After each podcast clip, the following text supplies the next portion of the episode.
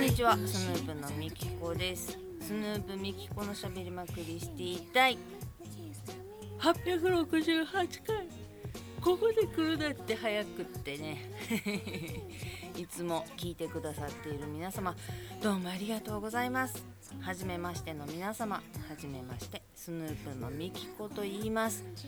スヌープというのは関東を中心に活動しているのかしていないのかの2人組で、楽曲制作をしたりしなかったり、 CD の販売をしたり、音源の配信をしたりしております。そんなスヌープのボーカル、私みきこが毎週土曜日に20分の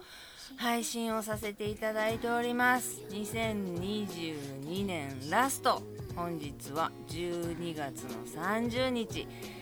金曜日、配信するのは大晦日12月31日の土曜日となりますが、今は時間にして夕方になってきたかなっていう夕焼けっぽい空になってきました。3時50分50秒、51秒、52秒といったところでございます。良いお年を皆様、もうあれですか、仕事納めとか納めたりましたか？農会言うて紙コップにビールついで柿ピーかなんかつまんで乾杯言うてね、この感染者がどんどん増えている中、農会なんかしてるとこないかもしれませんけれどももうあっちこっちで陽性ですな。まだまだ喉がなんかいそ殺してくれっていうぐらい痛くなるっていう方もいらっしゃるらしく、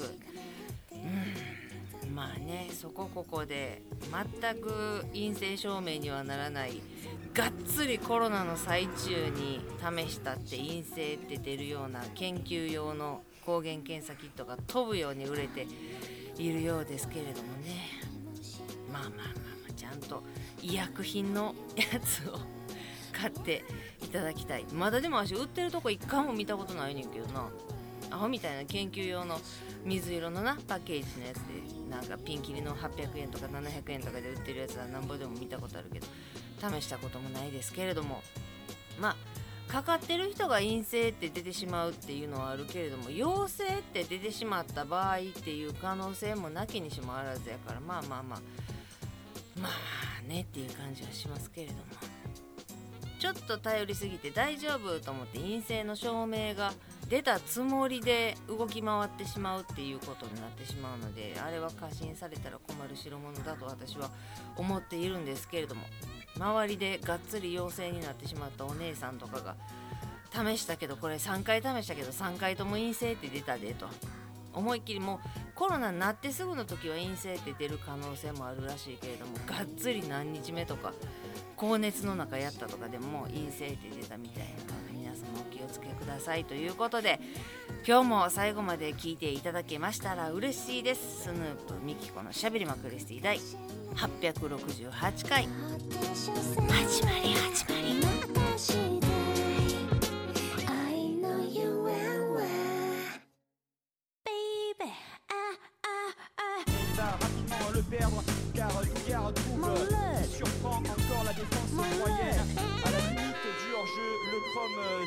終わりますよ2022年がお疲れ様でした。今年も1年よくぞ生き延びました。いろんな怪我や病気や悲しいことやあった人もいるかもしれませんし、仕事がどうのこうのなってしまったっていう方もいるかもしれませんけれども、なんとか生き延びた。命あればこそです。生きてたらそれで OK ね、命さえありゃ、あとまあ金もいるけどね、住むところももちろんいるんやけれども、命に変えられへんからね。生き延びた。これだけ死者数もコロナでの死者数も増えてきた中ね、いろんなマスクはもういらんやの、ワクチン打つなやの、いろんな自分を守るためやろうし、愛する人や近しい人たちを守るために発しているかもしれないであろう言葉やろうけれどもね、まあ自己責任で自分でやりましょうっていうところには落ち着いているとは思うので、でもまあ宗教と一緒で、周りにすごい近しい方がすごい自分のことを思ってくれて、ワクチンは打たないでお願いって泣いて懇願されたら、自己判断では打ってよしって思ってるところでもな、そういうのもしんどかったりすることもあった人もいるかもしれませんけれども、なんやかんや生き延びた1年ね、よくやりました皆さん、よくやりました。ご立派。生き延びてこそなんぼでございます。死んだからあかんって言ってるんじゃないで、自分がせめて自分の命を絶やさない消さないで入れたっていうことはもう何よりも素晴らしいことやと思うので、そうやね、今日は朝からさ、ペレが亡くなったやの、ビビアン・ウェストウッドが亡くなったやのって立て続けに来て、まあまあ順番とはいえよ、ペレなんか死ねへんと思ってたし、ビビアン・ウェストウッドは永遠やと思ってたしな、あなたのおかげでパンクがあるぐらいのことでしょうよ、ロンドンパンクがな。いやー、なんかそうやんなって分かってんねん、順番やっていうのは分かってんねんけど、特に、まあ、ペレは私は木梨憲武さんそんな言い方してもおかしいな、小さい時から私トンネルズファンなんですよ。もう誰が何と言おうと人の意見に左右されずに好きになったのは初めてじゃなかろうかっていうくらいトンネルズが好きなんですね。もう本からラジオから映画から全部ドラマから何から全部トンネルズ一色で生きてきたんですけどっていうことで、のりちゃんがペレってサイン書くからそれもあってペレにちょっと親しみを持ってたんですけど、偉大な人っていうのは知ってるで、全部は知らんとはいえ偉大な方であるっていうのは神様みたいなことは分かってんねんけど、親しみとしてはのりちゃんがペレってサイン書くから好きっていうところもあったりね。まあ、ビビアン・ウェストウッドはもう高すぎて全然服とかなんやな、オーブのアクセサリー1個も買われへんかったけどピストルズやし欲しいタータンチェックって思ってはいたので、まあ、存じ上げてはおりましたけれどもね、なくなっていくわけですね。なので、まあ、来年もとりあえず目標は生き延びる、これは絶対これだけできたらいいって思ってるぐらい、まあ、日々その戦いが勃発しそうになったりヘルペスができるぐらい心がキューってなったりすることも日々あるやろうけれども、とにかく生き延びるっていうのを目標に、生き延びてさえすればいいやっていうところに腰を据えて生き延びていきたいと思いますので、皆さんも生き延びていっていただければなと思いますよ。もうとにかくそれだけね、お野菜が美味しい、お肉が美味しい、お笑いが楽しい、ドラマに泣けるっていう感情をね、豊かに日々紡いでいけたらなと思っておりますが、そんな中ついに来ましたよ。いや、みんなが期待していることではないんです全然自分の話なんですけど、もうね、ついにスマホデビューしました。イエイ、買っちゃった iPhone。 悩みに悩んでよ、どうしようと。で Android とかもあるしいろいろ調べて、で、ソフトバンクやねんけど私は、で Y モバイルっていうのがあるなら、なんかドコモでアハモがあったり au で何やったかいな、リスモじゃああれそれ LINE か中瀬でなんかあったり、この安い携帯とかがあるやん。もうその調べれば調べるほど分からへんくなって、もうね、事務手数料3300円取られんねんけど、これはお店に行こうと思ってソフトバンクショップに行きまして、でタッチちゃんがな、最近全然壊れた感じはないねんけれども、まあもちろんそのアプリがiOS が私のタッチちゃんが11か12までしかなくって、今のアプリがほとんど13、14以上じゃないと使えないので、どんどんアプリが使えへんくなっていくんよ。で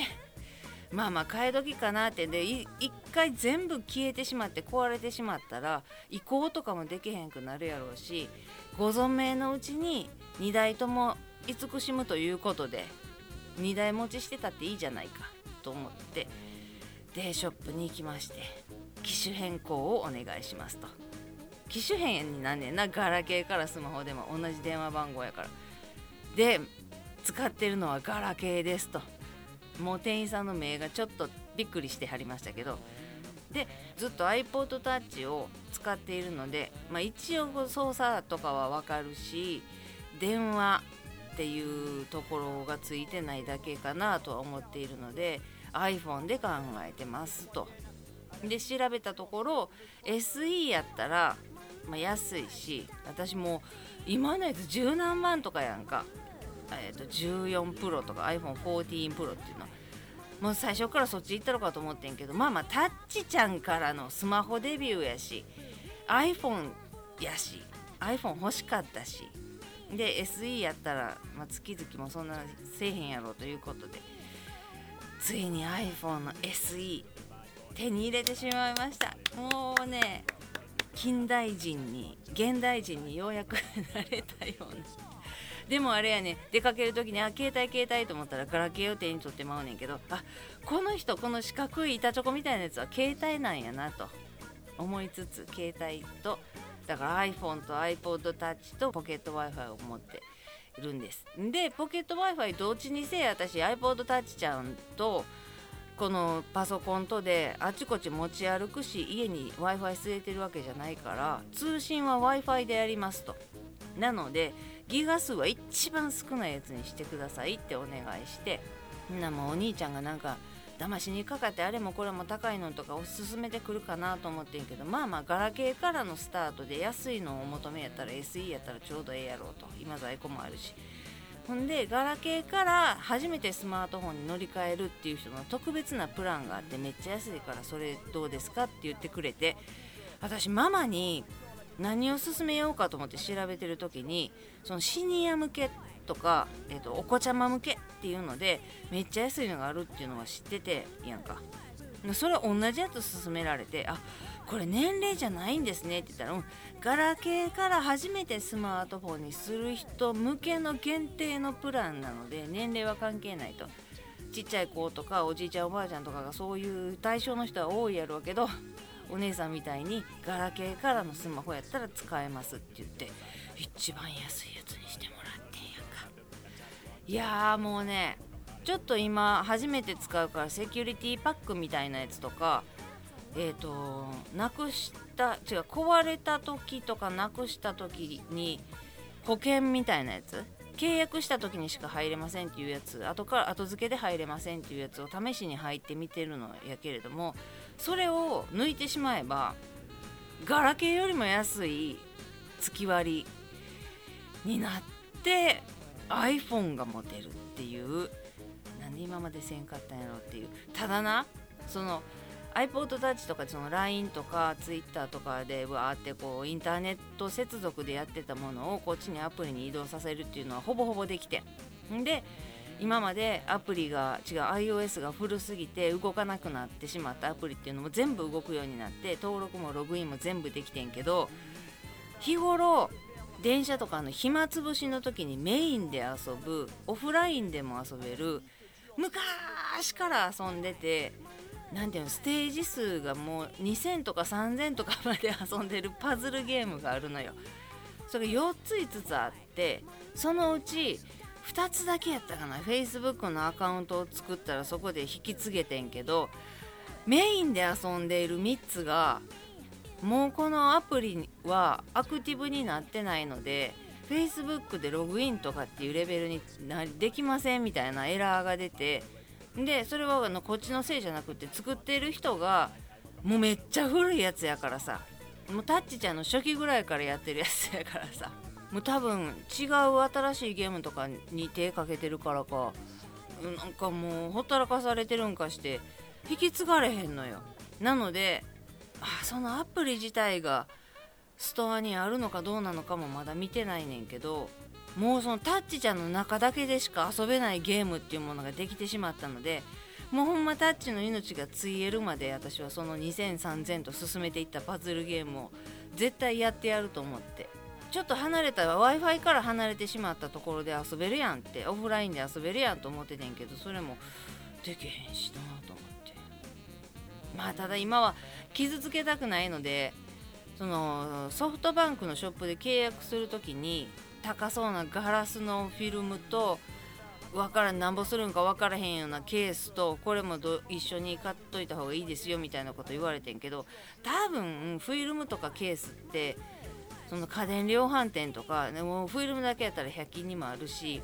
まあ質が違うんかもしれへんけれども、とりあえずその2つはお断りして、丁重にお断りして